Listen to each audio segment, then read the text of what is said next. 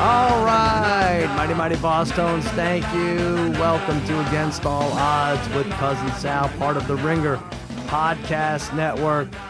The CEO, Tate Frazier, Master Tate Frazier, if you will. Here as always, what's happening, Tate? Not too much. Monday night, switching it up. A lot of fun. We we are going early. We had an option this week, and uh, I had all intentions to do it Tuesday night and Tuesday during during the actual NBA draft order selection show, whatever the freak you want to call it. And that would have been great because uh, a couple of the degenerate trifecta, diehard Knicks fans, and it might, it might we might have actually heard tears when they didn't get the first pick, or maybe they're used to it. We'll, we'll discuss that with them in a second. But instead, we decided to do an early version Monday night so that we could preview both conference finals series Golden State, Portland, and Milwaukee, Toronto. So let's get these guys on with us right now. My gurus of gambling, my barons of betting, my wizards of wagering, the degenerate trifecta, brother Bry Harry, and Darren the Parlay Kid. What's happening, guys? What's going on, Sal? Sal, what's up? What's going on, buddy? Big week, big, big week, big weekend ahead. Preakness, conference finals in the NBA, like I mentioned. I believe hockey is still being played. I'm not sure. Uh, the NBA draft order.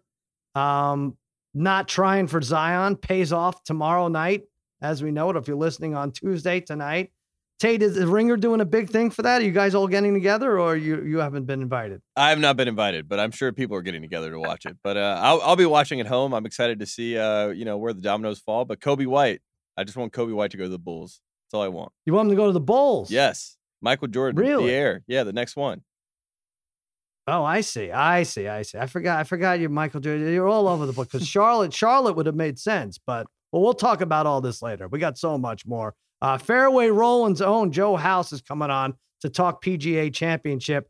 The degenerate trifecta. God help that tournament. They're all going down there. They're going to Bethpage. It's only a few miles away. It's thousands of miles away for Harry, but he still managed to get a day with uh, his boss and our friend Ken. They're going out there. That's going to be a lot of fun. Harry, I do have to ask you did I cross the line this weekend? I must say I was at church.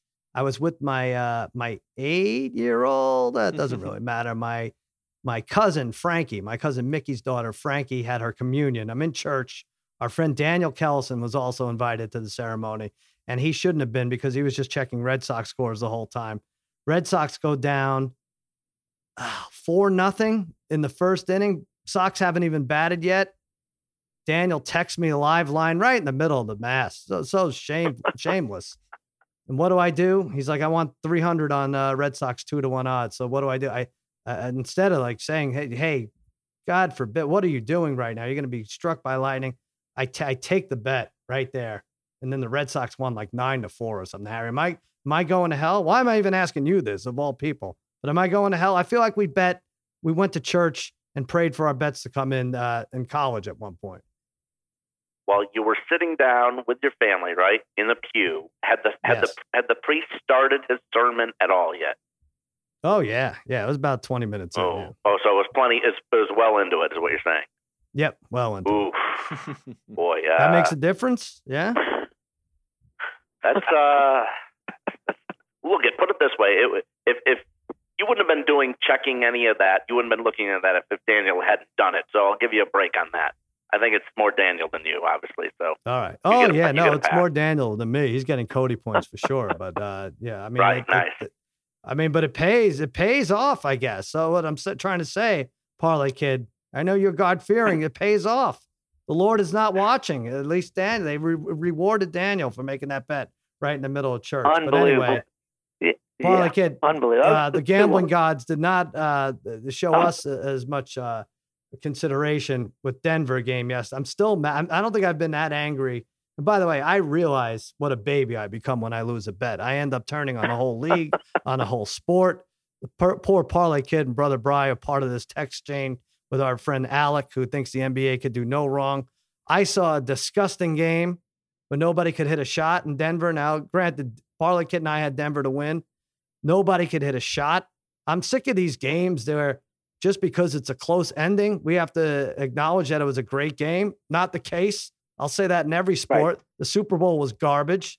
It was a garbage game, and it ended up close. It was a you know some uh, heart-stopping moments at the end, but still not a great game.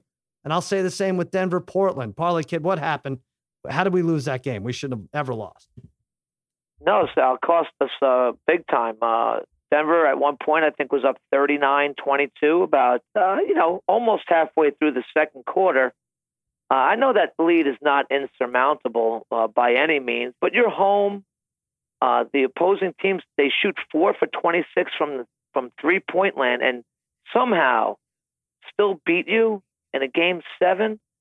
Uh, it shouldn't happen, but how does it happen? Well, after hitting their first two threes, Denver missed their last 17 threes. I mean, it was one of the worst shooting displays in NBA history. And so you kind of, on our text messages, said it best. You're like, would this be acceptable if Brady threw 15 straight incompletions? It wouldn't be acceptable, right? No. We, people would be saying, "What? Oh man, this is terrible. What a terrible game he's having." When these teams shoot like this, four for 26 and two for 19 or something like that, you combine it. Uh, absolutely pathetic. Uh, was not great basketball. Like you said, it, I guess it's good theater at the end of the game. Yeah. But in terms of watching that whole game, it's uh, kind of frustrating to watch uh, when just nobody Yeah, can make two, a shot. Two teams How is shooting equally is, as terrible. You're going to get a, a, similar score at the end. It's going to be close. But yeah, like you said, Parlay Kid, you could you could chalk it up to nerves. And a lot of times, and you saw in the second game, both games went under. By the way, if we could bring this back to Yeah. gambling for a second, so uh, you you said yourself, why aren't they missing free throws if the, if it's all about nerves? Exactly. You know, our buddy Alec kind of said, "Well, a lot of this is nerves and and defense." And I, you know, I'm not sure if I could really say that because I think a lot of these threes are kind of uncontested three pointers. And nerves, Sal. Look, we've all played sports, and I know we can't, we cannot equivalent anything to what these guys are doing in a game seven. But for the most part, I think any athlete will tell you when you're in the flow of a game, you're in the flow of a game. Like you're not. I don't think your nerves once the Mhm. game gets going and you're playing, your nerves are kind of, I don't know, you're just, you're playing at this point, right? If you were going to be nervous, you know where you'd miss it? You'd miss your free throws. These Yeah, teams actually right. shot pretty well from the free throw line, ironically. So I don't really buy it as being a nervous thing. Yeah. Yeah, and especially Jamal Murray, who uh, maybe should go back to Kentucky because he just he did not look like he makes all his free throws and missed And everything right. else. It, it was disgusting. Three like you said, not only. Denver, not only good team, not the best team, best home team in the NBA by by a good margin, best home team, blow a 17 point lead, like you said, Parlay Kid, to a team that connected on four three pointers. That doesn't seem Yeah. possible in today's And- 2019 and- uh, NBA. Yeah. Yeah. l- last point, Sal, and our, again, this came from our our guru uh, uh, of the NBA, Alec, as, and it makes sense. Uh, for as hot as CJ McCollum was getting, they never bought a uh, brought a double to him. They never brought a double team to him, right? Yeah, Um, right.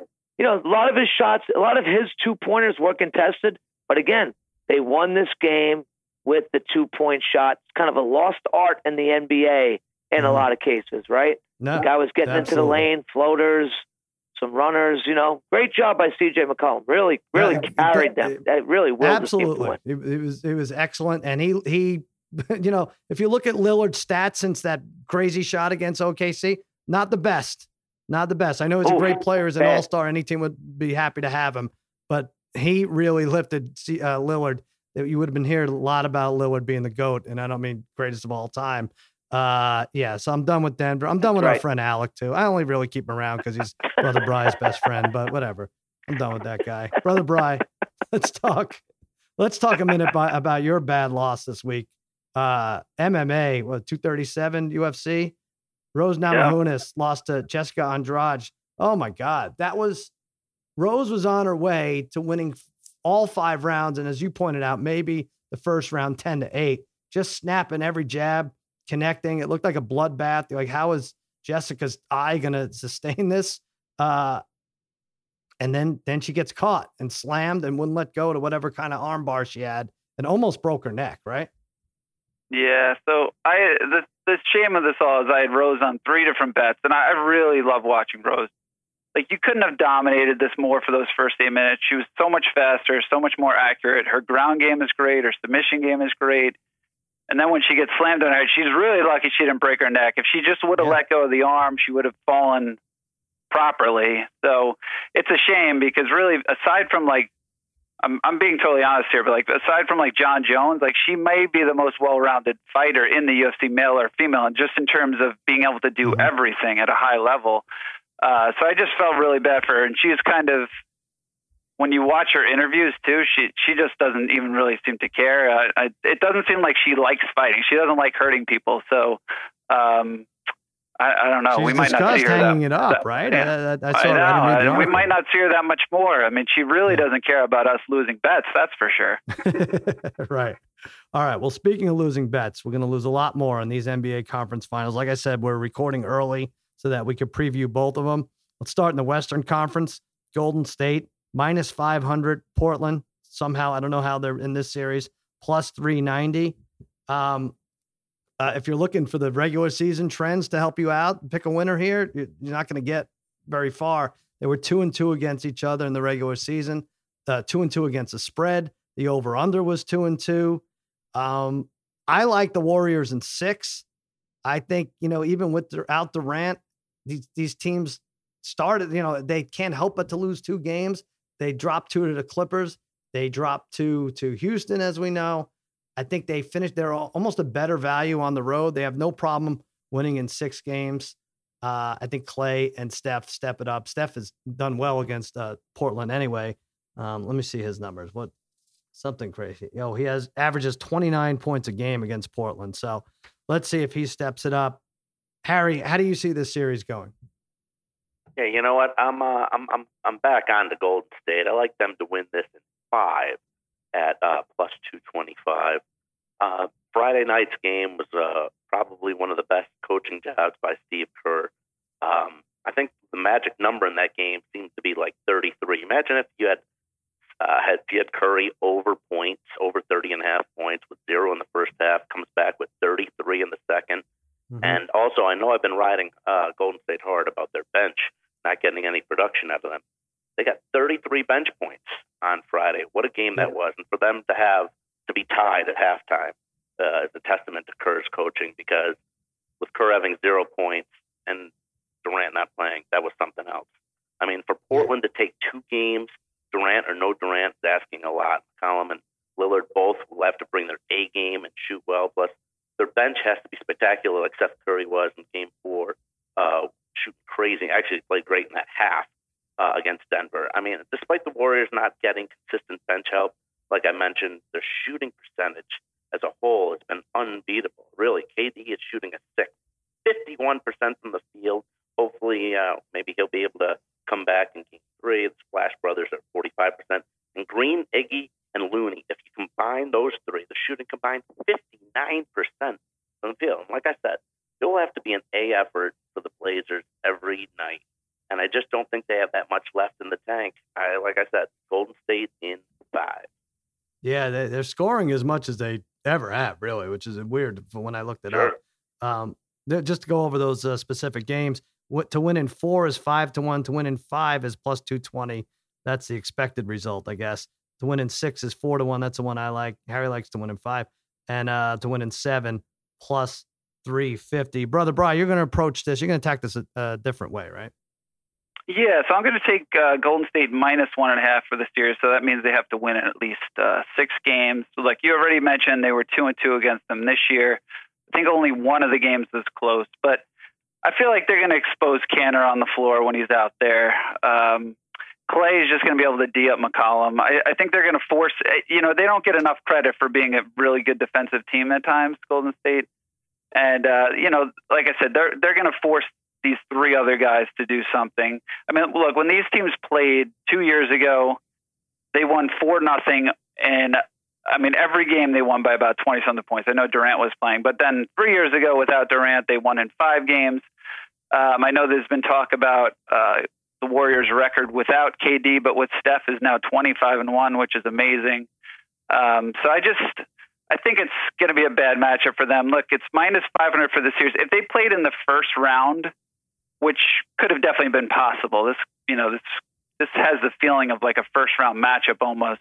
I know I'm not giving the Trailblazers a lot of credit, but this probably would have been like Golden State minus 1500 if this was a first round uh, series. So minus 500 is not a ton of value, but it's probably still better value than you normally would have got. So uh, minus 190 for minus one and a half. I don't see anybody aside from the Rockets had a chance to go seven with them. I feel like they're the only team in the West that really could play with them at that level. So uh, minus one and a half is pretty good value.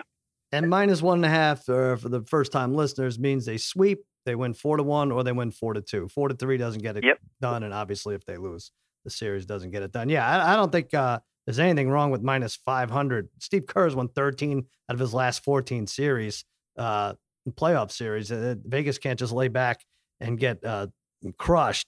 Um, Kevin Durant, some of those stats, they're four and one without him this year. They score 108 versus 118. Um, they allow seven, about seven points fewer per game when he's not on the court. So it's interesting. I don't suspect he'll come back. Maybe if they're down like three to two, maybe come back. I know he gets the MRI this week, um, but I like the Warriors to win. I think there's still good value in them. Now let's uh, switch to the Eastern Conference. Milwaukee, the Bucks, uh, minus 280. They handled the Celtics. They really beat the crap out of them after dropping game one. Toronto plus 230. That crazy, crazy Kawhi shot. Unbelievable. Plus 230.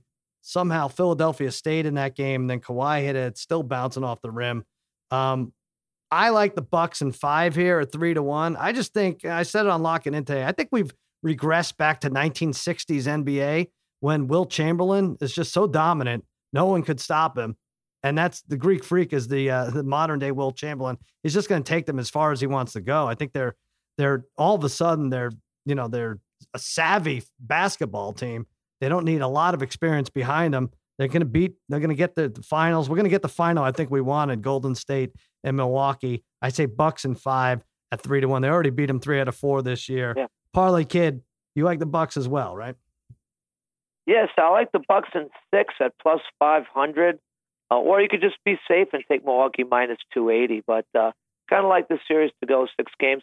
And so, wait, so I'm really tell you what, I would really love to see a Warriors Bucks matchup. That would really excite me. I think uh, I feel like uh, the NBA has let me down the last year or two. Uh, I think that would bring my spirits back up in regards to the NBA. So I'm kind of rooting for that here as we uh, go along. It's a Leonard versus the Greek Freak, we got a really a great matchup here. Even though I think this series is going to be decided really by uh, the team's second best players with uh, Khris Middleton and Siakam on the Raptors. So in the matchups this year, and by the way, Middleton is shooting 47% from three in the playoffs, Mhm. which Yep. compared to everybody else seems like out of this world, right? He's averaging 19.1 points a game. Combine that with the Milwaukee bench, their defense, and their inside outside game. I think they're going to control this series. Toronto's good enough to win a couple here. So let's take Bucks and six at plus 500. Yeah, I like that. Five or six is definitely a winner. I think uh Kawhi against uh Milwaukee this year, 22 points a game. He can't do that. He has to have monster games for them to even compete, I think, in this. I know that role players step up, they have a nice bench with the Baca when when everything's going right.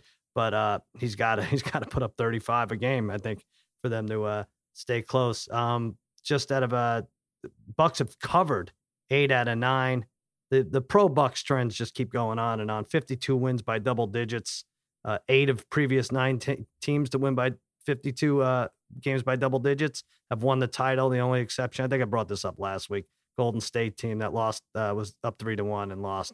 So yeah, I like Milwaukee. I like watching them. I think they win in six. Tate, do you have a feeling for this series? I actually like what Parlay Kid said. I think it's going to go to six games, uh, and I think the Bucks are going to win this one out. I mean, Kawhi has been a one man band; he's been incredible. But uh, once you get down to Siakam, and I mean, Ibaka was great, 17 points off the bench. I don't know if he can pull one out like that again. And I think the Bucks are just better. They've been better all year. I mean, 60 win team, and uh, I think Giannis has a better number two with Middleton as well. So I like the uh, I like the Bucks in six. All right, there you have it. Should make for a good final if both uh, favorites come through. Let's go to NBA. Let's talk the NBA draft order. That's Tuesday night. Like I said, we were going to record and do this live. Parlay kid, I didn't want to see you tear up. I, you know, they have odds for this. You could bet this. Cavs, Knicks, and Suns to pull the first pick would be six to one odds. The Bulls are right behind at 680. The Hawks 830. Wizards 990. How about the Lakers at 48 to 1? That would be something, huh?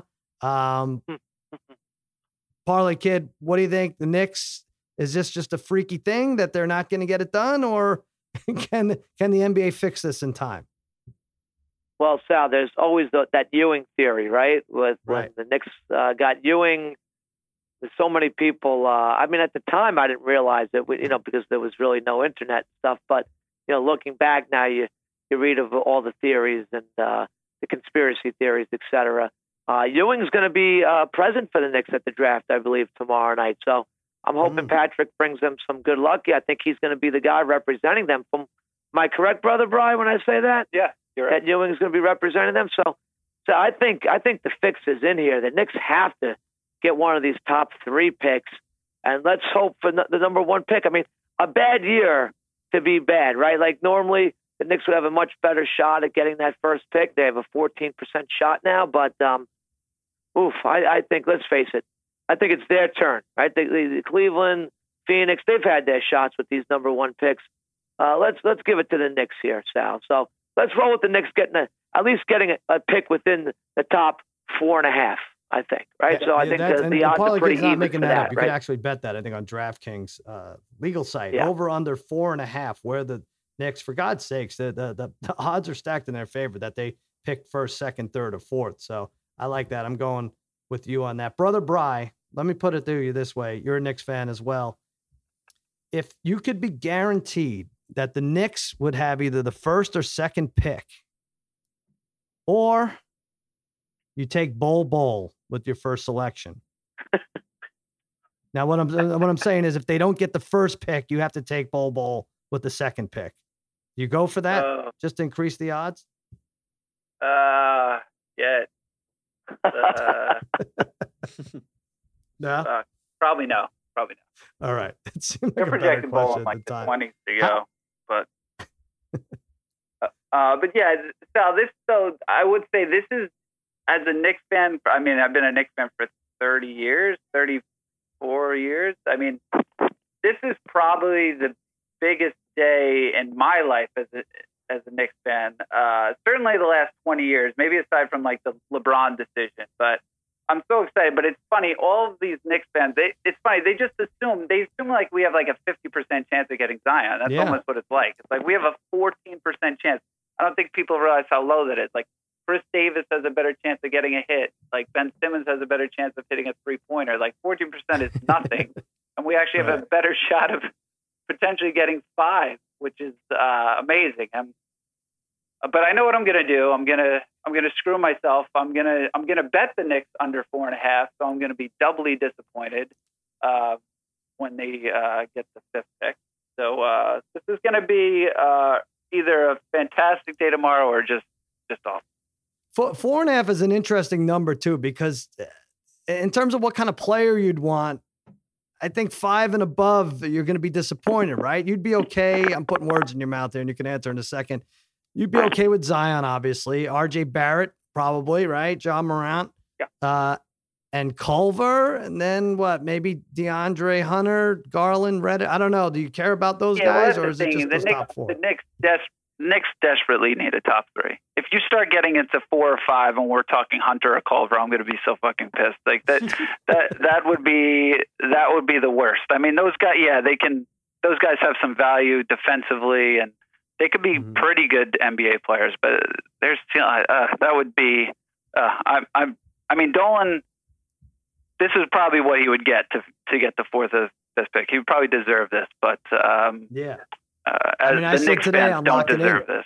I, For I sure. said unlock it in. I said the Knicks kind of they have to fix it so they get Zion because this Dolan, who shouldn't be fit to uh, uh, run a, a sizzler, let alone a, an NBA team here, no one free agent's going to sign with him. They're just not going to sit down and be impressed by him unless he already has Zion Williamson. I think that's the key. That's the chip you need to get Durant or uh, Butler. God forbid. I don't. I don't know, but one of those players, not Kyrie Irving. But anyway, Harry, do you have any thoughts on this other than you're rooting against the Knicks to get this first pick? Well, yeah, one of Tate's guys. I'm, looking at uh, also maybe the Charlotte may have to trade up a little bit, but uh, maybe they get the hometown kid, Coby White. Uh, he'd score Yeah. from anywhere on the floor. I think it'd be good for them. Uh, he gets 16 a game, four assists a game uh, at UNC uh, with Kemba Walker possibly leaving, probably leaving to free agency. I think they should maybe look at the hometown star, and if, if anything, uh, you know, he can sell some jerseys and uh, and get some ticket sales going, and I, I think he reminds me a lot of like the Hawks rookie uh, Trae Young. I mean, he had three games of over 33 points. He can score from anywhere. Maybe that's a move for Charlotte to keep uh, the fans interested there. Tate, you're a Charlotte fan that wants to be interested. I, why do you want this guy going to uh, the Bulls? Well, I mean, it's Harry made it, you know, made his case there. I mean, Charlotte likes to draft the white guy, so there's a chance they could draft Coby White. That'd be great. Uh, I, think I think there's a, a, real chance that Kemba goes to the Knicks. So if Kemba goes to the Knicks, you get the hometown swap where Kemba's in New York and then Coby mm-hmm. goes to Charlotte. That'd be great. So I, I, mean, I just want Coby to go somewhere where people can watch him play. And unfortunately, sometimes uh, Charlotte doesn't get the coverage uh, that maybe Chicago would. Tate, right. do you think Charlotte would have to trade up to get him though? You think he's going to go within, you know, within the top eight picks? I think he should go within the top eight. So, I mean, the Hornets are probably going to be around like, you know, 11, 12 range like they were last right. year. So, uh, yeah, they would probably have to trade up to probably like six, seven, eight range to get him. So, but they would because they need a point guard. It's going to be yep. interesting. It's going to be very exciting. Please put a camera on on yourselves, guys, when, when, this uh, news comes down, because we may have. Oh uh, yeah, for sure. May have missed a boat uh, not recording this live. All right, uh, let's talk Preakness this weekend, this Saturday, the Preakness. We have rough odds improbable two to one, War of Will three to one, always mining eight to one, win win win eight to one, Bourbon War and Owendale ten to one, another Twist of Fate twelve to one, Signal Man fourteen, Boat, Bodexpress sixteen to one, Warriors Charge hey sixteen to one, Laughing Fox and Market King round out the field at twenty to one. So that's what six nine was that twelve horses, Harry? Um, yep. first time since 1951 that the first four horses to cross the finish line at the Derby have decided to sit out the Preakness. That's incredible to me. I, I don't, and, and, none of the horses died. It's not like uh, there was a broken leg in the bunch, but um, obviously we're coming off the big, uh, the big thing with the disqualification. This is a no disqualification match, as I understand it. The horses can bring foreign objects. You may see uh, War of Will use a folding chair, but Good. Um, I, I'll tell you what, if you went by this only, and I, am not a, a big horse guy, but if you knew that just all the good horses have bailed, Bob Baffert is only running one horse, and that horse is being ridden by Big Money Mike, Mike Smith, who is the 13th uh, yep. Triple Crown winner. You wouldn't care too much more about that horse, right? That's a winning horse, and that's why I like not such a big uh, swing here. Improbable, which probably go off at two to one. I like it. Baffert, I think, flips the script. I think the narrative goes back to him. Have you seen this Mike Smith parlay kid? Take a look. Uh, Google Mike Smith. The, one of the first few pictures should be a, oh. a shirtless Mike Smith. He looks like a, a shrunken version of Jason Statham, really jacked. Yeah. And um, well, doesn't that, do a, a absolutely. For, uh, that's the way to go. Sometimes bet the jockey, yeah. not the horse. Sometimes, you know, which I'm going to mention in a second. Yeah. Well, go ahead. Go go to it. Who do you like in the Preakness? Well, so, you know, I like Bourbon War at ten to one. So again, this I'm not necessarily a horse guy, but you know, leading up to these type of things, we like to do our research and find out. You know, I always like to kind of find like a middle of the road type of horse with their odds. And Bourbon War is some, somebody that stuck out to me, really because of the, his jockey, uh, Irad Ortiz Jr., who currently leads in earnings. Sal, you want to look something up? Look up this guy and the amount of uh, winnings he's had. It's absolutely incredible. Hmm. And sometimes in these type of races, when you have a horse like Bourbon War, who uh, really he, he's a he's a good horse. You know, he's a good horse at ten to one. He's reliant on an early, a solid early pace, which he I think he'll find in this race. And uh, you know, the Florida horse has had a lot of success in the Derby. He's a Florida horse, Sal. Uh, a lot of those Florida horses are not competing uh, in the mm-hmm. Preakness. So let's go with the Florida horse and Bourbon War and uh, Irad Ortiz Jr. as, as a jockey who um, Sal went to jockey school when he was 16. I you know, looking doing this research, Sal, like with all the people we know, do we ever know anybody to go to jockey school? No, not one. In fact, you just not gave me one. a good idea for a pilot, maybe for a TV show. Well, no, we Brian and I have discussed this idea of it yeah. of uh, having a, a, a, doing a movie about a jockey who's actually like six four, two thirty, or something like that, like, like Goofy, that. and like comes like comes that. out of nowhere, like a Will Ferrell type of guy on a on a horse, you know. Let, that and the obese uh, hockey goalie is uh, two things I would love to see uh, tested out. All right, Harry, can you beat Bourbon War ten to one? I don't know. I don't know that you can. Well, you know what? I don't. I don't know what's going to happen with this race, but I'm going to take War of Will at four to one uh, with Country House and Code of Honor not running. Obviously, this helps War Will possibly break through and take down Improbable. Uh, where, what's interesting here is uh, before the Louisiana Derby, where he placed ninth, and the Kentucky Derby, where he finished seventh. War Will's two earlier races, he didn't even finish in the top ten. So really, why is he the second favorite here?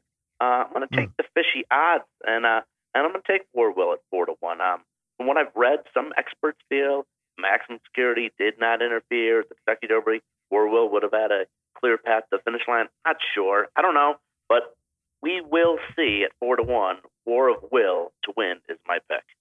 Whoa! All right, brother Brian. All you want to do is win, win, win, though. no matter what. Um, yeah, so I'm going to go with uh, win, win, win. I know uh, I do like improbable though, because I think they said something like 52% of the horses that have won have been the favorite, and then also I think almost always a horse that runs in the Derby usually wins this race. So there's only four of the four horses ran in the Derby. So uh, that's kind of why I'm looking at win win win here um, at eight to one. Look, he had a disappointing Derby, but he's won three of his seven races. He's finished in the top two in five of his seven races. Uh, he's definitely one of the faster horses in the group. Uh, I think they're basically saying in the Derby he just didn't handle a sloppy track well. Um, so I like that at eight to one. Uh, but seriously, don't even listen to me. I think the closest I've ever won to winning a Triple Crown race, like my horse got put down right after the gate, right out of the gate. Um, uh, he broke his Oh, leg. So that- oh, can um, I think that's the closest I've ever. I think that's the closest I've ever come on a Triple Crown I'd race. like so. to bet that brother Bry's horse will be put down. Uh, If we could find odds on that, and also I, I'd honestly like to find odds on a disqualification.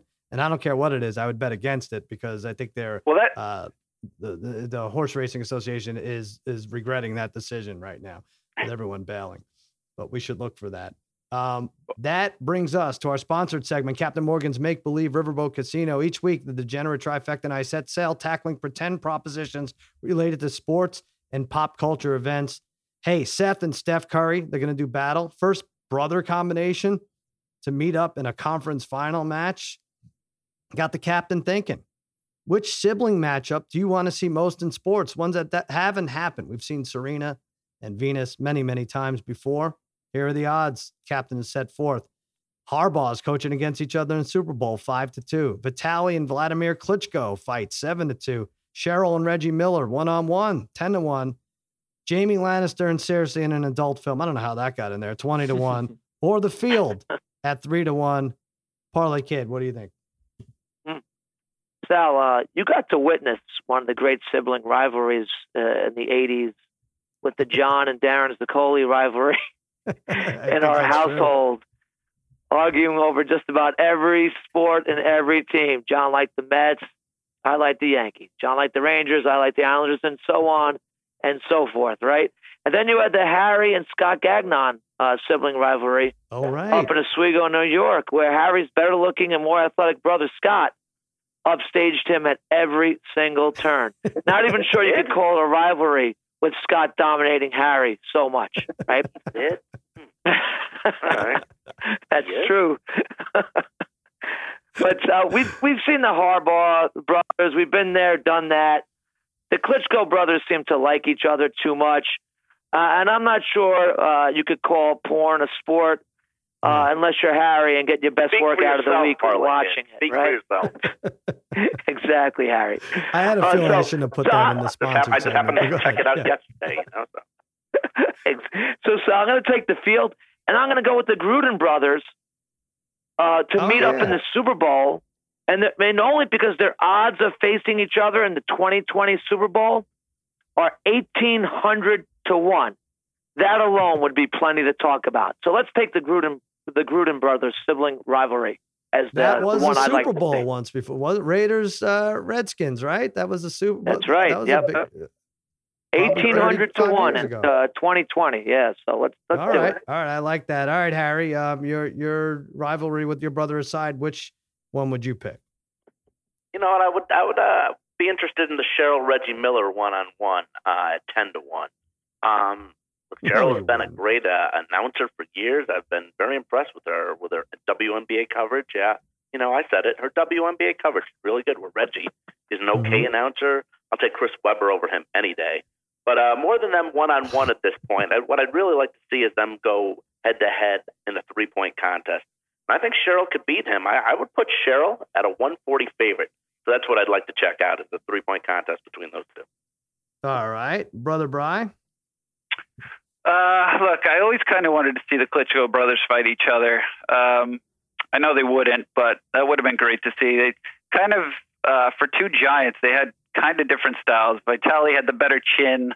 Li- I would say a tad more power, but he was definitely robotic. Whereas Vladimir was pretty athletic, but a terrible chin, and he became Mhm. boring as hell later on. But uh, they both quit in fights in the past too, so I could see, yeah, maybe like in the after the first round, they both like throwing the towels to each other because they used to be in each other's corner, I believe. So, um, but yeah, I always, uh, I always, I used to play the had a boxing video game, and I would play, uh, I would fight as Vladimir against Vitaly all the time. So uh, it was something I always wanted to see.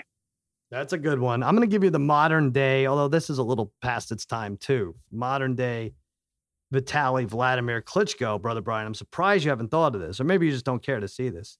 Nate and Nick Diaz. And Oh, yeah. Nate has been on this podcast before. If they could fight, they find a catch weight like 170 right there. It's it's one thing, guys, punching each other in the face, uh, you know, jabbing each other if they're the goes. But if you're kicking at each other right by right by the groin area, that's really something. That's a sibling rivalry that I want to get in. And Nate and Nick Diaz. Why won't that happen, brother Brian? I could see this happening soon. No. Yeah, well, I can see that too. I mean, I think Nate's uh, crazy enough to want to fight his brother, so I could definitely see that happening.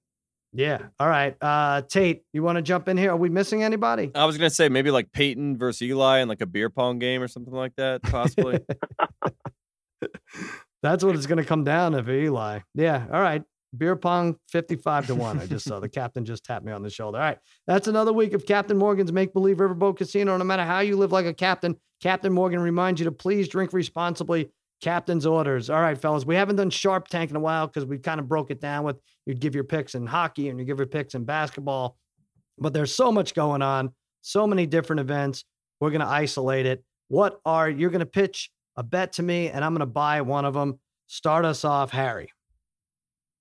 Okay, well, since we're going to be going to the golf and uh, it's another major, I am going to lead into that. I'm going to take Sergio Garcia to finish in the top 20 at plus 170. But in- in 2009 at uh, the U.S. Open at Bethpage Black, he finished 10th. Uh, He's 14th on the tour uh, from tee to green, which helps him out of trouble, and it's impressive. He's an impressive eighth in scoring average. Um, he's only 55th on tour for birdies, but he's been great at scrambling and finding ways to get bars. Lately, he's played well. He finished fourth at the Wells Fargo Championship and second in New Orleans a couple weeks ago. So let's keep our eye out on the 40 year old. I'm going to take Sergio to finish in the top 20 at plus 170 as my best bet this week. All right, we're gonna have Fairway Rollin's Joe House on in a few minutes. Ask him if that's a good bet. I like Sergio, probably right. I, I feel like he's let me down more than anybody, but it's fun when he's winning. Uh, it's a lot of fun. Brother he- Bry, He usually kills your- me and Brian, but that, that's the play this week. Let's try it. brother Bry, are you gonna go with Sergio also? No, I can't believe Harry's doing it. I how I many know. times Harry over the last few- couple months do we always say, well, uh, like what a scumbag, Sergio? And when we take him, he kills us. When we take him, he kills us. Like, I can totally see him now that you took him, just not making even the cut. So somebody look into the odds of not making the cut on that one. Um, I'm going to say Golden State first quarter minus two and a half. Hmm. Um, game one, which is tomorrow night. So you'd have to get this in soon. But uh, they're out, look, they're outscoring their opponents by nine in the first quarter in six home games. In their 12 playoff games, their first quarter against the Spurs is 11 and one. And I think depending on where you got it, it might have been uh, 11 0 and 1. For the year, their first quarter margin is plus 3.2 points per game, which is the best in the NBA. Look, they come out firing. Usually they give it back in the second, so you could probably go against them in the second quarter. But I feel like this is way too low. This should almost be like four and a half or five in this first quarter, especially game one, just the way they've been playing early on. I, I know without KD, I mean, I still think you got to lean Golden State here. Again, minus two and a half is way too small of a line. Right. All right, Parlay Kid, finish us off. What's your best bet? Whew, I know you were hoping hockey was dead on this pod, but I just can't let that happen just yet, Sal. Just can't let it happen. Uh, so uh, with the Hurricanes minus 110, and look, I've I gave you the Hurricanes last week to possibly win this series. Uh, but at minus 110 to win game three versus the Bruins, I like it, Sal. They're 5 and 0 at home in the playoffs, and their crowd there has been outstanding. Bruins are flying high. They're 4 for 7 on the power play uh, so far this series, and I think, uh, which is tremendous uh, in terms of for hockey. Uh, but I think Carolina will shore that up uh, in, in game three. Justin Williams, three time cup winner, been talking about eating poop sandwiches. If you've seen that, this guy is a winner. He is not going to let this team go down like that. They're going to rally here. They're going to win game three. That crowd's going to get behind them. And they've been here before. They were down 2 0 to the Caps, uh, and they won uh, their home games. I'm not sure if they can win this series anymore, but I think game three, they pull out. Uh, so take the Hurricanes at minus 110 to win game three over the Bruins. Oh man, Parlay Kid. Parlay Kid wants so badly for the Islanders to be the second best team. He needs you need the Hurricanes to win. I'm I'm so crossed up with hockey. I really am. It's so it's it's rough for me. I actually have Tomas Hertl to get at least two points tonight at three to one odds for the Sharks. I don't know if that's gonna happen. That game starting like right now. I'm gonna pass on the hockey parlay kid. I, I just feel like the the, Yeah. the the Bruins have too much offense. Um, brother Bry, Golden State nine and zero in game ones, four and five against the spread. I know you liked them for the first quarter. Yeah, I, I think in general, stay away from these spreads at home. The full game spread. Durant, I don't know what this number would be if Durant. What would this number be if Durant were in the lineup? Would it be ten or less? I don't think it would be that high. It's eight now, right? Just for the regular spread. Uh, What would it be? yeah, no, it would be uh, game one. Yeah, if Durant was playing, it would probably be like yeah, ten or eleven. Oh, you think it would be that high? Wow, I don't, I don't know. I think- I don't know.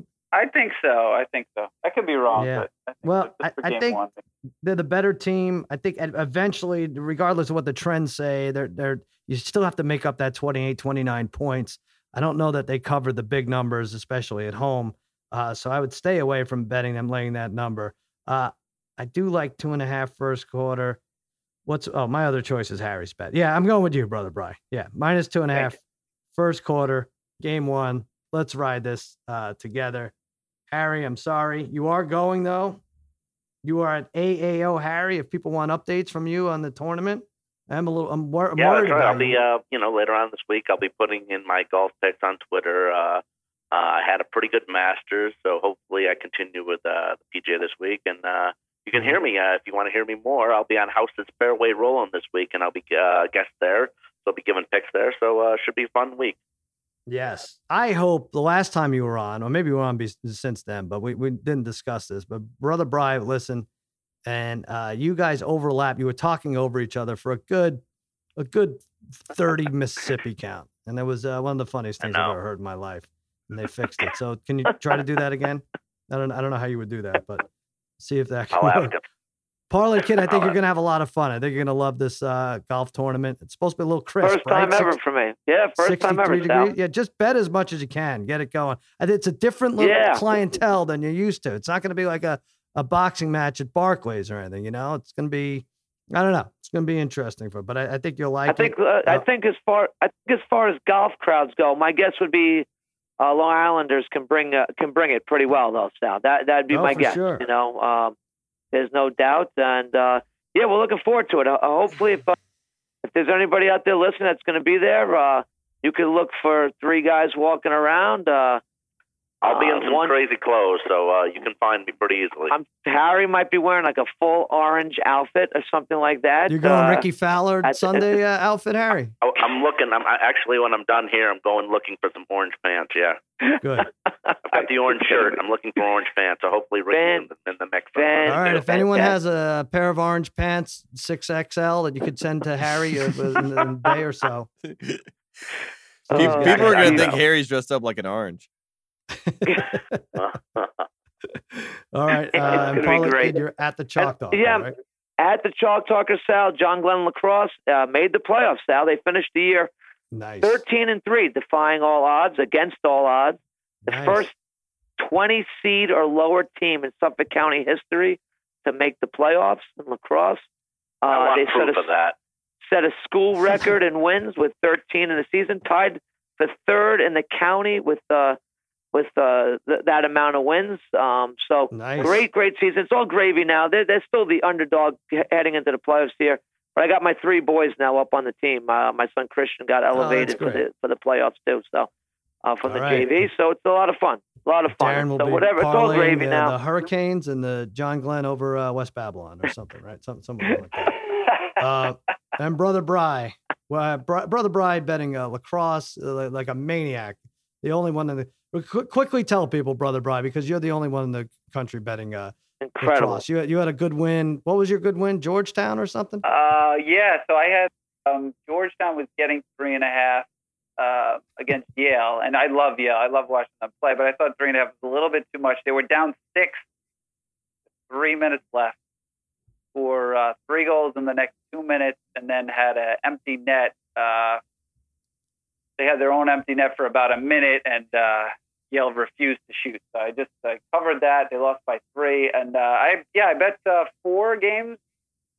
Uh, I went four and zero again. I know th- I am jinxing myself right here and now, but uh, I was fifteen and one in the playoffs last year, and I'm four and zero so far. So I it's I don't know why it's been like this. And and even the other day, I had three games that won by a half a half a goal. So even Yeah. a even a women's lacrosse game. I, I was gonna say it's not just men. He's got he's equal opportunities. He has women's uh, lacrosse. Oh yeah, yeah. Uh, let's watch- let's give that. Two watch any- minutes because I, I know there's uh, there's people much smarter than us on this topic, but two minutes on Game of Thrones, the big battle scene. Parlay Kid, yeah, I, I don't know. I, I couldn't understand if you liked it or not. I don't think I got your take. No, you didn't get my take, Sal. Um, well, I just think that overall the season's been disappointing. Uh, um, you know, I thought the episode was uh, par for the course. Uh, I guess you could say I was Hmm. I was okay with it. Uh, you know, why didn't uh, why didn't the dra- dragon just go for the tower and like just kill Cersei like right from the beginning? Why why did they have to kill like everybody? Uh, you know, women, children. I know she's Breaking Bad now, if you want to call it that, or hmm or, or whatever. But I don't know the whole uh, Lannister, Jaime Lannister scene, fight scene. Well, I'm not sure if I really got that either, and I'm not sure how he didn't die from getting literally stabbed that very deeply crazy. twice Yeah. to his body, and uh, I don't know. It's just I think I think what it's always been far fetched. Yeah, it, it, it like Lost. It's the same thing with these supernatural shows. Whatever that ends up being a hundred characters. There's no way you're going to be completely happy, even in episodes you watch. Right, brother Brian? You didn't like this one. I like this episode. I, I kind of like that she went crazy all over everybody. Uh, and I think you know, you normally you see the build up, and this is what happens when you don't see the build up. It was such a surprise, and she was just such a badass. But yes, there's a lot of stuff around it. How does Jaime Lannister not get recognized when he's walking through the crowd? He holds up his. I I am a I I'm I, I walk through Staples Center with my kids trying to get to my seat, and every 200 feet I'm recognizing I'm a nobody. Can we at least admit, brother Bry, that I'm a nobody? I know, I know you. I know you didn't like this uh this episode, right? Well, no, I- I'll say I, I actually, I actually like this one more than the other ones. I didn't think this one was terrible. I actually, there were certain parts of this I really liked. I did like her killing everyone. I, I did like that part of it. Uh, just, uh, but my problem was, it's just the way they had turned her. Like the scene right before she started killing everybody. Like they show her. I, I kind of got the sense it was going to happen because they show her having a conversation with no makeup on. It's the first time she looks like she could even be the Mhm. slightest of evil. And before you know it, then she's just killing everyone. So, um, granted, if I would have, if they would have had a little bit, I know what you're saying. You want to be surprised. Yeah. Um, but uh, overall, yeah, I was, I, w- I was one of those people. I actually liked the fact that she turned bad. I just didn't like the way they did it. Um, and you Mhm. know, again, it's they're getting to the end of these this season, and they're kind of maybe part of that's because they're rushing it a little bit. You know, Sure. because they've had plenty of episodes where they kind of wasted, and then you know they rushed some Yeah. of these things. So Right. I think that would be my only uh, problem Well, with it. I will betting say, wise, though, you they, could find some of these places. You could bet now the odds on favorite, and everybody's going to hate this. But so Cersei's done, Jaime's done. A lot of people had a problem with that. I didn't. I didn't love that either. That Cersei gets to die with the the loved one, her loved one in her arms. You know that didn't seem fair. whatever. I think the point is that uh, Daenerys is the is the bad guy right now. Uh, so it's going to be her against the Starks, and Bran Stark is the favorite to rule rule the kingdom. And if that happens, Wow. the only way I could see that happening, Tate, is I, I can't even believe we're talking about this. The only way uh, Harry left the, for, uh, for looking for orange pants like 20 minutes ago, but uh, the only way I could see that Seven and a half happening minutes, is I won't get back on my life ever. So you're gonna get docked from by Ken. Daenerys is gonna Ugh. is gonna get killed by Jon Snow, and Jon Snow will die in the process, and that's how Bran takes over. Right? Is there any other way? I'm. I was thinking that everyone in the north is done. I think we're done seeing everyone in the north, but Really? apparently not. Hmm. I don't know. I mean, I guess Arya. We saw in the preview that she'll be back. It, it's. Uh, I I wonder what will happen, but I know that Jon and obviously Daenerys are gonna have to fight it out now. But he's probably gonna lose to the dragon. All right. And Tate, you're at Tate Frazier, right? What else do you have going on? You're not going to this golf tournament. I'm not going to the golf tournament. Wish I was. Sounds great. Love Bethpage Black, one of the great Tiger U.S. Open wins back in the day. Uh, I will be on One Shining Podcast with Mark Titus. We will be doing uh, talking about John Beilein going to Michigan and all that sort of stuff tomorrow. And then uh, yeah, that was big. yeah, big news going to the Cavs. So we'll talk about that. And uh, yeah, that's it for the rest of the week. Very good. All right, listen, we're going to take a little break here. I'm going to read a sponsor, uh, what's called an ad, right? that Tate e- emailed me, and I'm going to read it. And then Joe House is going to come on and make us some real money in golf. Be right back. Hey, listeners, do you miss when sports networks covered just news and highlights without the yelling and fake debates? Well, if you do, do yourself a favor and watch CBS Sports HQ. What is CBS Sports HQ, you ask? It's the free 24 hour sports network that's built for fans like you and me. I love that I can get tons of highlights, analysis, and instant game reactions, everything that matters about the game. And if you enjoy placing some bets or competing against your friends in a fantasy league, their experts are always dishing out top picks and advice to help me win. So check out CBS Sports HQ. It's always on and always free. Just download the CBS Sports app on your phone, Fire TV, Roku, or Apple TV to start watching today.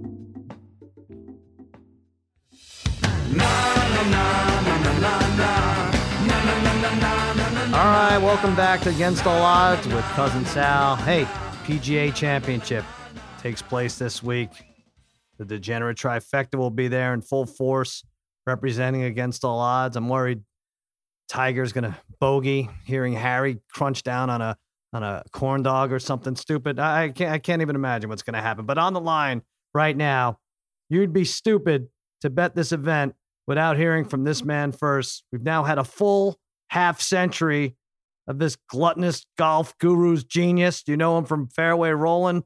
House of Carbs, my pal, Joe House. It's about 7:30 your time, right, Joe?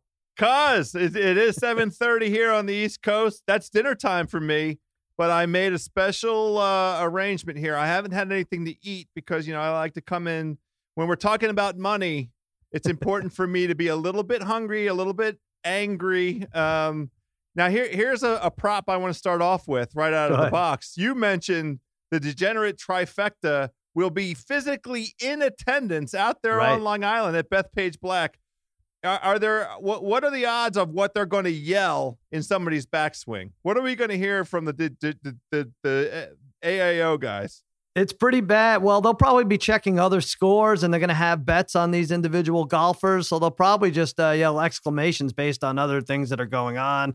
Uh, I know the Parlay Kid likes uh, like the Carolina Canes in this series. So it'll probably be something off the wall. But yeah, they'll get thrown out, right? They, they I- don't put up with that crap, right? Well, that's it. I mean, we're we're counting on them getting thrown. Although in New York, you have to do something pretty uh pretty dramatic to get to Right. get uh, bounced from there because it, it, it's kind of the the New York spirit. Um, I did ask. I put in a a, a, a gentle request that somebody yell "fairway rolling."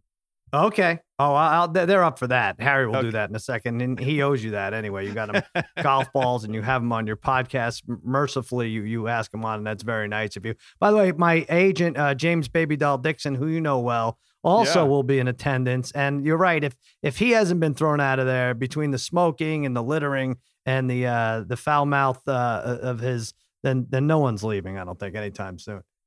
It's a great point. I can't wait to see where they put the smoking zone for this event. Hopefully, it's very far away. You know, hopefully he has to go to the back of the property. That's right. Now, House, I feel you were out last week. By the way, you're getting up in years, which is why you're 50 years old. Congratulations. It happened. Uh, I made it. You made it. That's what this is pretty late for you. I know you're you're going to be going to bed around nine. This is new stipulations, but uh, you were out here. We had a very nice meal together. Uh, the sports guy was with us. My my cousin Jimmy Kimmel, Daniel Kellison. We, um, you know, I, I felt like we did a nice job eating. We didn't want to show anyone up. It's not New Orleans. It's kind of frowned upon to vomit at a, a five star restaurant in Hollywood, but we did a nice job, right? we were very respectable and very respectful. The, mm-hmm. the two things that that could have happened, cuz if we were really left to our own devices. Now, first of all, we went to an Italian steakhouse and nobody yeah. ordered steak. we ate a lot of meat. I mean, we covered every, every kind of meat there was to, to cover, uh, including when we went jumped in the ocean as well. We had some uh, beautiful prawns. We right. had a wonderful duck. We had a tomahawk pork chop. We mm. had there was a there was a roasted chicken uh, that was like supposed to be like a French onion soup. I mean, it was all all magical. But the only steak we had the whole night, cuz, was the steak that we asked as a special topping on the focaccia pizza. Right, that's right. And that yeah. it, it was delicious. Uh, and the, the the, the the true disappointment of the night. Now we ate uh, quite a bit, and we we had our fill. But the only thing I regret is we got very close to me, you, and Kellison going back in the restaurant. We're standing on the sidewalk after the meal was over, and we were like, should we go in and get one more focaccia with a little salami on it? I mean, just felt we were very close to that as, as a. We as had polished off two already, and these things are big. And uh, big. just for the picture, because my cousin Jimmy had bailed, I was like, let's just go in there and take another picture for Jimmy. And and and Simmons and me is like, no, we can't do it. We can't do it. You know, we should have let him go and gone in there and ate like men.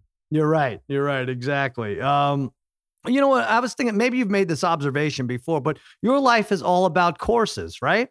Whether yes. it's golf or whether it's food, right? I mean, if you're looking for another podcast, the main course is is the name of the next one, right? Oh, that's am I late to the party with this observation? It's incredible. I don't know. There's probably already a podcast by that name. I mean, there's so many podcasts out there, but it, I I really appreciate this. I maybe I'll hire you. Forget Dixon. You can you can come be my agent. All right, good. I'll do a nice job. Now listen, this is big. Let's get back down to business. The PGA Championship. I'm gonna read you list of the favorites. Brooks Koepka, 10 to 1, has now joined Tiger Woods at the top. Uh, Dustin Johnson, 11 to 1. Rory, 12 to 1. Rickie Fowler, 16. Jon Rahm, 20.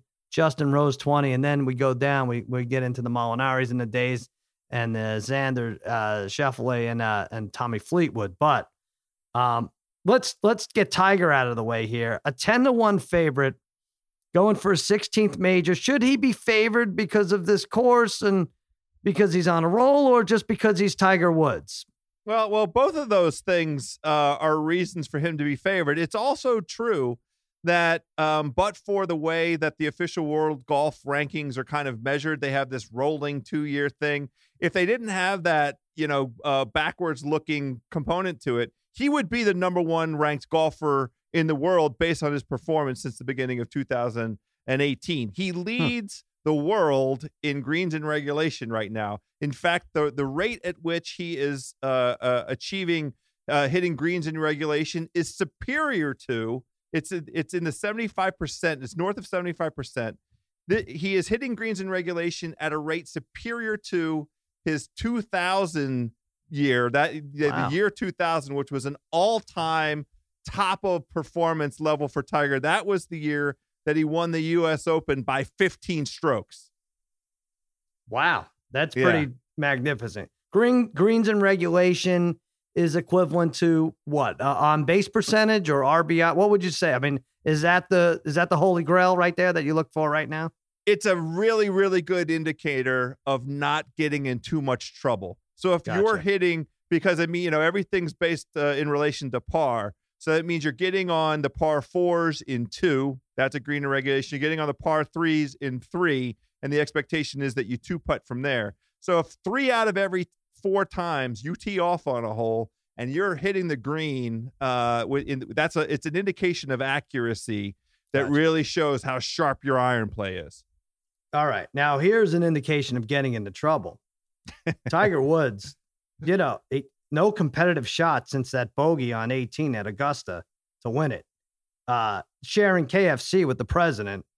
Uh, is his mind maybe elsewhere, or you know you don't want to believe that? You think he gets it together? I I I think at this stage of our lives, we we have to just give him the benefit of the doubt because mm-hmm. we we we kind of entered with this same uh, question hovering over the way he was going to perform at the Masters. Where was his head the first you know couple weeks of April? We didn't know because he was you know, he'd been playing in a, in a handful of tournaments and he, he really looked like he was just knocking off the rust and sharpening his game, but he didn't really push down hard on the pedal and try and get any W's. It didn't look like early in the season. But then that old magic, that old Tiger aura, and it became apparent over the course of the week that he had a game plan and that he was very happy with the way he was performing in relation right. to his game plan. Uh, I mean, the Thursday and Friday rounds, the interviews that he gave, he had just this self confidence and and he was smiling, but he wasn't over smiling. He didn't show us those giant teeth of his, uh, and, but he was he was just so confident. And then you know, come Sunday, he's right around the lead, and uh, um, you know, the the the old magic starts coming out of the trees at Augusta, and then it's a reminder. Oh, right, we never count out Tiger Woods because on the 12th hole at Augusta National on a Sunday, when it's time to go win the golf tournament, he make he's going to make the correct decision every single time. Hmm. And all the chumps around him are going to make the wrong decision. Right. Okay. You said so, all the chumps, all the trumps, or all the chumps? Oh, all the chumps. okay. All right. It could all be right, both. Listen, you you know I, you're not going to endorse this bet, but you know I'm a jerk. I'm one of those jerks who who bets no buzzer beaters. I bet don't pass at the craps table. I like Tiger minus 350 to not win another major this year. You don't even have to comment. I know uh, I know that's making you sick.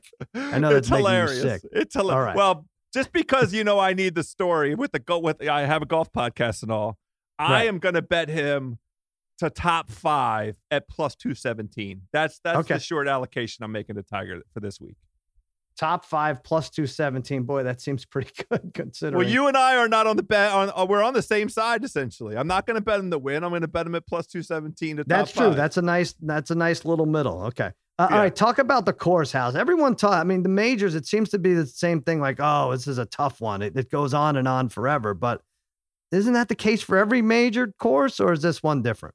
Not not really. This course it really does uh deserve the reputation that that it's uh, achieved as you know something where par is a good score and you know it, it plays over you know 7500 yards. Now part of the thing they do with uh, uh, a course like this they make it a par 70 like the the us regular people can play it as like a par 72 but they mm-hmm. make it a par 70 for these guys so that you know their scores aren't off in la la land. Now now for for this particular venue, all of the defense to the golf course is a combination of its length and the way that they can grow the rough. So it's it really puts a premium on accuracy off the tee. You have to be a long hitter, uh, comfortable swinging driver off the tee, and then you have to be good with your long irons into the greens because you're facing uh, shots into the greens that are longer than than than what's typical. Uh, and and on this golf course, playing at, at par 70, in both of the U.S. Opens in 2002 and then again in 2009, the winning scores were uh, under, you know, five under. So that in in 2002 the winning score was three under. In 2009 the winning score was four under. Only four players in 2009 uh, had uh, scores under par. Um, in addition to the winner, five five total players with scores under par in 2009. So mm-hmm. the interesting thing is the PGA Championship. This is the first time it's being competed in May. In you know whatever. I'm sure historically they've right. done it, but it's been forever. And um, the PGA Championship reputation is they want to showcase the ability of these guys, the great ability. They're not trying to show, uh, you know, this this kind of punitive. It does, they have an entirely different mentality than the USGA has when it comes to the U.S. Open and so there is this interesting tension between they they're not going to make the golf course easy because the golf course all by itself is is is hard. You know, you, the winning score right. even when they played it in the um, in the FedEx playoffs, the the best winning score has been uh, 274 on a uh, that's 10 under if you're playing it at a par 71. Um, so, you know, you're not going to get crazy double digit under par scores out here, is the point. Gotcha. Okay. Now that said, now I, I read you the leaders at the top: Koepka, Tiger, DJ. Koepka was twelve to one, went to ten to one. I everyone likes him. I like him. The dude's either won or finished second in three of the last four majors. I know I'm not telling you anything. He's placed no worse than tied for 13th in eight of the last nine. I liken him. I, I did, forgive me for doing this. I liken him to Tom Brady in that. Why not take Koepka, have him in the mix? People are like, who are you taking, the Rams or the Patriots? I'm like, Patriots minus three. I think what's the worst worst case scenario is Brady's going to have the ball with a chance to win the fourth quarter. I kind of feel the same way with Koepka. What do you think? I'm, Is are they overdoing it with him? No, they're not overdoing it with him. He has, by all kind of, of measures and and metrics, a performance in majors that's uh, uh, comparable to only one player over the last thirty years. And his name is Eldrick Tiger Woods. Um, mm. His score in relation to par. This is from our homie uh, Justin Ray, who we are going to have on this very on on Fairway Rollin' this week, giving out a few uh, golf right. angles. The hom- the homie Justin Ray has uh, um, uh, Brooks Koepka at 55 uh, under par over the, the the sequence of of majors that he's played, and that puts him 30 strokes better than anybody else over that that same wow. period. He's also a, an extremely good uh, scorer in in these majors. His scoring average over that same span is under 70, which across these majors is an incredible average. He's like 69.5, and that's what has him in um, the company of, of of Eldrick. It's it's the combination of you know the where he's placing on these top you know the top 20 relentlessly, his scoring average under 70, and his score in relation to par being so far under. It's an incredible track record. So you know you I think that's a great uh, uh, comp, that Tom Brady Patriots kind of comp. You're not going to feel like a dummy picking Brooks Koepka at a mm-hmm. venue where the uh, the the premium is on uh, hitting the ball off the tee a long ass ways. Well, he's one of the top five at that, and then accuracy from the middle of the fairways. I honestly think that we're going to see something. It's going to look familiar to our eyes because just like uh, around this time a year ago, it was June, Brooks Koepka and DJ were at the top of the leaderboard, kind of dueling it out out there yeah. on Long Island, New York. I think we're going to see a repeat of that this week. All right. I believe, well, that would be nice. I got all my money tied up in Koepka. And yeah, like you said, I think it's it's gonna be a little cold. It's gonna be low, low 60s, right? And he's just gonna he's stoic. He goes out there, he doesn't care about the New York attitude that's surrounding him, right? He'll just, just take care of business. That's kind of how I see him doing it. Well, and, also, minus 800 to make the cut. I'll probably make a dumb bet uh, along those lines too. You know, there's a make the cut parlay that he's going to go into. There might be two or three. I'm I'm going to get yeah. six or seven of my eight uh, of my favorites and and put them in there. The other thing I would say, I think New York likes Brooks Koepka because he he won at Shinnecock and New, New Yorkers love a winner. And he, he uh-huh. you know, he showed long. He was out there showing well uh, on Long Island. And and the most important thing, you know, from my perspective, I believe he's eating cheeseburgers again.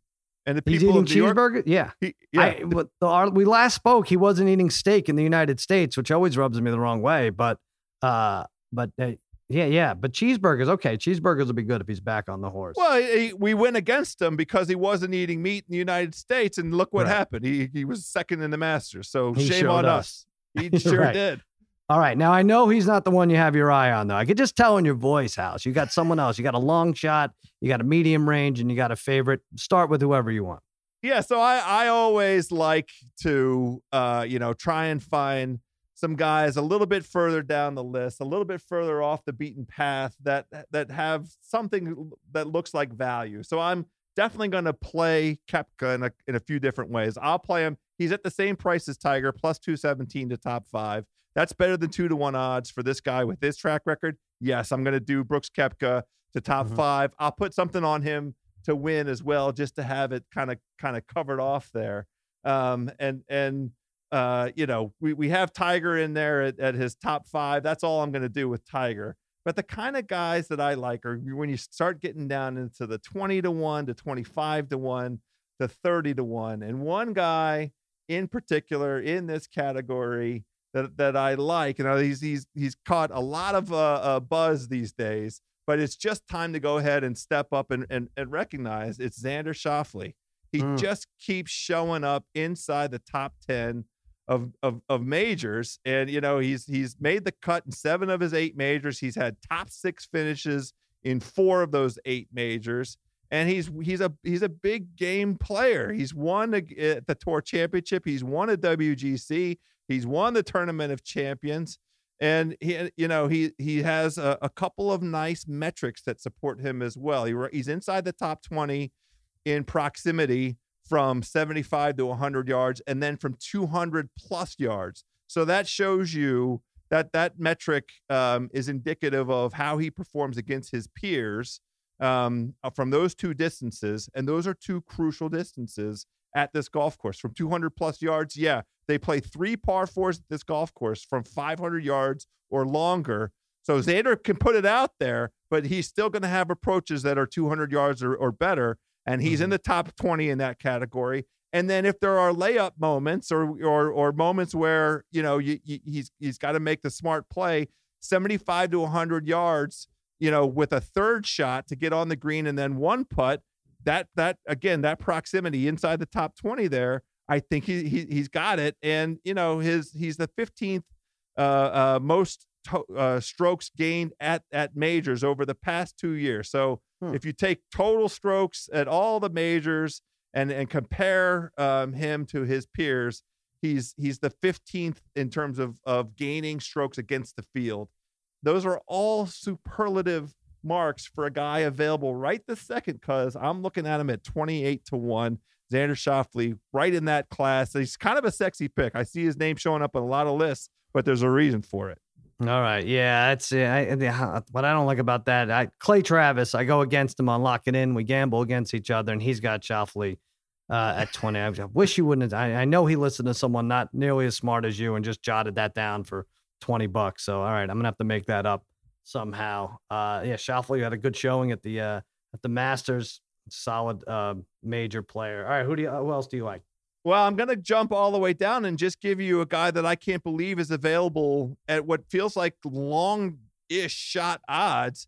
This guy is available right this second at, at 60 to 1, and he is a multiple major winner. Bubba Watson, right now, available at, at 60 to 1. The, he likes this golf course, cousin Sal. He's Mhm. played three times in the in the last handful of years. Uh, let me let me see here. He was uh he played in, in in 2009 and 2012 and 2016. He's finished inside the top 20 in each of those events. And in fact, let's just go ahead and put this out here uh, uh, for for all our allocators of capital. Jump right this second on a top 20 bet. Bubba right, available right now plus 195, nearly two to one odds to finish in the top 20. All he's done is finish in the top 20 when he's played at this golf course. The other thing that that's great, you don't worry about Bubba in any way, shape, or form when it comes to getting off the tee. He is going to bomb the hell out of the golf ball. And the thing that has held him back in in in previous starts, and again, is kind of something that's happened this year. He's he can be a mediocre putter, but he loves putting on a on this grass Poa Poa Annua, which is kind of a cold weather, cold season kind of grass. And he's only played two events this year on on that kind of a, a putting surface. One was at the um, at Riviera. That's what they have out there in your neck of the woods. Yeah, I, well, I bet him and I won there. That's that's he took home that tournament. That was right. and then again in, in, in Mexico. And those are, are events where he actually picks up strokes against the field when when he's putting on that surface. So uh, you know, we we like Bubba when he's playing a track that he's comfortable on. We, we there's this thing called Bubba tracks where you kind of pick Bubba. You're it's okay to lean into him even if he seems a little bit out of sorts. Uh, when he's on a track that he's he, he's got, you know, he's he's kind of wired this way because uh, Aug- Augusta is a place where he plays well. Riviera, we mentioned it, he plays well. TPC River Highlands in Connecticut, where he has a couple wins. It could be the case that Bethpage Black is a Bubba track and available at 60 to 1 with all these top 20 finishes. That's worth a splash, don't you think? Yes, I do. I'm convinced. you didn't have to say much more. Uh, he's got his own grass uh, growing in that that area. Wow, I He- like that. It's his And- kind of grass up there at, at Bethpage Black. The Poa, the very Poa least, top Annua. twenty, top twenty plus one ninety five. Wow. All right. Who else do you have? Well, I I, I have uh, one other name that I'm going to play both Okay. as a top 20 and as a top 10. And this is a guy that that New York previously has loved to hate, and some in the golf world loves to hate him as well. Sergio Garcia. I don't know if this came up in in in Lock It In at all. He's played Bethpage three times in his career. He's finished inside the top 10 every time he's played uh, Bethpage Black. He also has excellent uh, statistics in terms of the accuracy that is prominent, uh, prominently featured and required here at Bethpage Black. I mentioned Bethpage Black. I mentioned the proximity, 75 to 100. Uh, he is uh, ninth in that statistic. He's second in the field in strokes gained approach. Par fours from 450 to 500 yards. Yes, those are all over the place out there. He's 21st in that. He also, we keep talking about the POA, Sal. In his career, Sergio is 10 times better as a putter on that POA than all other surfaces. And when he's pl- putting on that surface, that Poa Annua, he's he's gained strokes against the field 11 out of the past 16 times. So people don't like Sergio Garcia. New York, there's a famous clip of them booing him. Uh, and one New Yorker, he he had this uh, performance in the U.S. Open where he is stuck with the waggles. He had a little bit of a of a hitch in his swing, and he's waggling and he's waggling and he's waggling, and he hits the ball. And the guy with the giant gold chain yells out, "We waited all this time for that." So it's exactly what it could have been Harry. I mean, I'm not sure if it, who who it was. I'm going to tell you, uh, it really could have. First of all, the, New Yorkers don't boo you. That's when you should start worrying. Actually, that that that becomes a problem. But yes, you're right. It very well could be Harry because, and this is the only thing that stinks about this bet house. Harry loves Garcia in the top twenty, and Harry jinxed this guy. Who was it yesterday? This guy uh, Every. He Oh, bet Matt Every. He bet Matt Every at five to one. He live bet him, didn't he? He live bet him, and then the guy lost. The guy was doing great, and he lost. He bet every, and and uh, which is ironic because every single golfer he touches loses. So there you go. nice going, Harry. Well, it's a it's a great it's a great line. that's a uh, good but that- slate. I, I see him here at, at plus 130 in top 20. It feels like there's a little value on, on, on Sergio, and he's notwithstanding public opinion, he's in good shape right now. He he, he had a uh, he tied for fourth at Quail Hollow two weeks ago. So All and. Quail Hollow has some of the attributes. That's another long course with long par fours. Um, so if you could hold your nose, Sergio Garcia might be worth a little action. All right, I love it. Xander Schauffele, 28 to 1. Bubba Watson, 60 to 1. He likes top 20 for Bubba also, plus 195. And Sergio Garcia at top 20 at plus 130. What was Sergio's? What's his overall number? Did we, did we look at it? Let, us let's pull it up. I'm gonna I'm gonna see it. Uh, Hold on. yes, that's right. It's down there, boy. Wow. I'm still Where is it? going and going and going. This can't be. This can't be that he's this far down. Did I lose him? I must have passed No. him. Let me see here. There Is he it is. all the- 40 to 1. Oh, 40. Okay. Sergio oh, yeah, okay. Garcia available 40 to 1, cuz. All right. I like it. Let me ask you this. Justin Thomas uh scratched. Were you Yeah. considering him at all, or is that a, a, a, a you don't care about that? Well, I knew that he had withdrawn from Quail Hollow with this wrist thing, so I didn't really Mhm. start paying attention to him because this golf course, you, you you have to be at top of your physical condition. It's going to play. It's 7,500. It's going to play like it's 8,500 because it's going to be winds in the double digits, like you know, 10 miles an hour, 11 miles an hour. It's going to be Mhm. cool. You know, so the guys playing in the morning, it's going to be like upper 40s, low 50s. The ball doesn't fly as far. Like you got to come out there with a, with big boy pants and a big boy game and and be prepared to just swing for the fences because i- i if there's any kind of physical limitation swinging wise, you're you're cooked.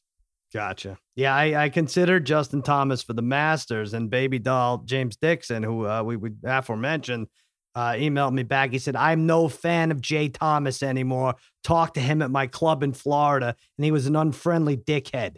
He's my daughter's age, disrespectful little douche. I'm not impressed. So there you go. yeah, well, cross him off the list. Baby's out on him. Cross them right off. That's uh, the weirdest humble brag uh, I've heard in a while from Baby Doll. But House Fairway Rollin', House of Carbs. You do it all. You really do. Joe House, thanks for jumping on. Happy birthday. Here's to 50 more. I think you might need 50 more to pay off our, our debt that we incurred thanks to the uh, 76ers. Man, oh man, sakes. we were we were so close. Kawhi Kawhi throws up a brick and it falls the other way. That's when I knew the game. It was on my birthday that that the Sixers lost that series, and you know oh, that's it, wa- right. it was a That's- big mover. But we we'd already pulled out a couple wins earlier in the week that were that were birthday treats. The Warriors especially was a birthday treat. So that was nice. Uh, what was Yeah. that? Friday night, that game six, wrapping that up. Uh, Yeah. yeah. we, uh, well, so that's good. All right. We're going to keep That's it right. going. That House, thanks for jumping on. I appreciate it, buddy. Cause always you invite me, I say yes. All right, that'll do it for another episode of Against All Odds with Cousin Sal. Watch Lock It In this week. This week, I'm on Monday through Thursday, 4:30 to 5:30 Eastern on FS1. Jimmy Kimmel Live, 11:35 tonight, and every weeknight on ABC. That's that for the degenerate trifecta, Master Tesfatsion and the Great Joe House. I'm Sal, saying so long and happy handicapping. Na na na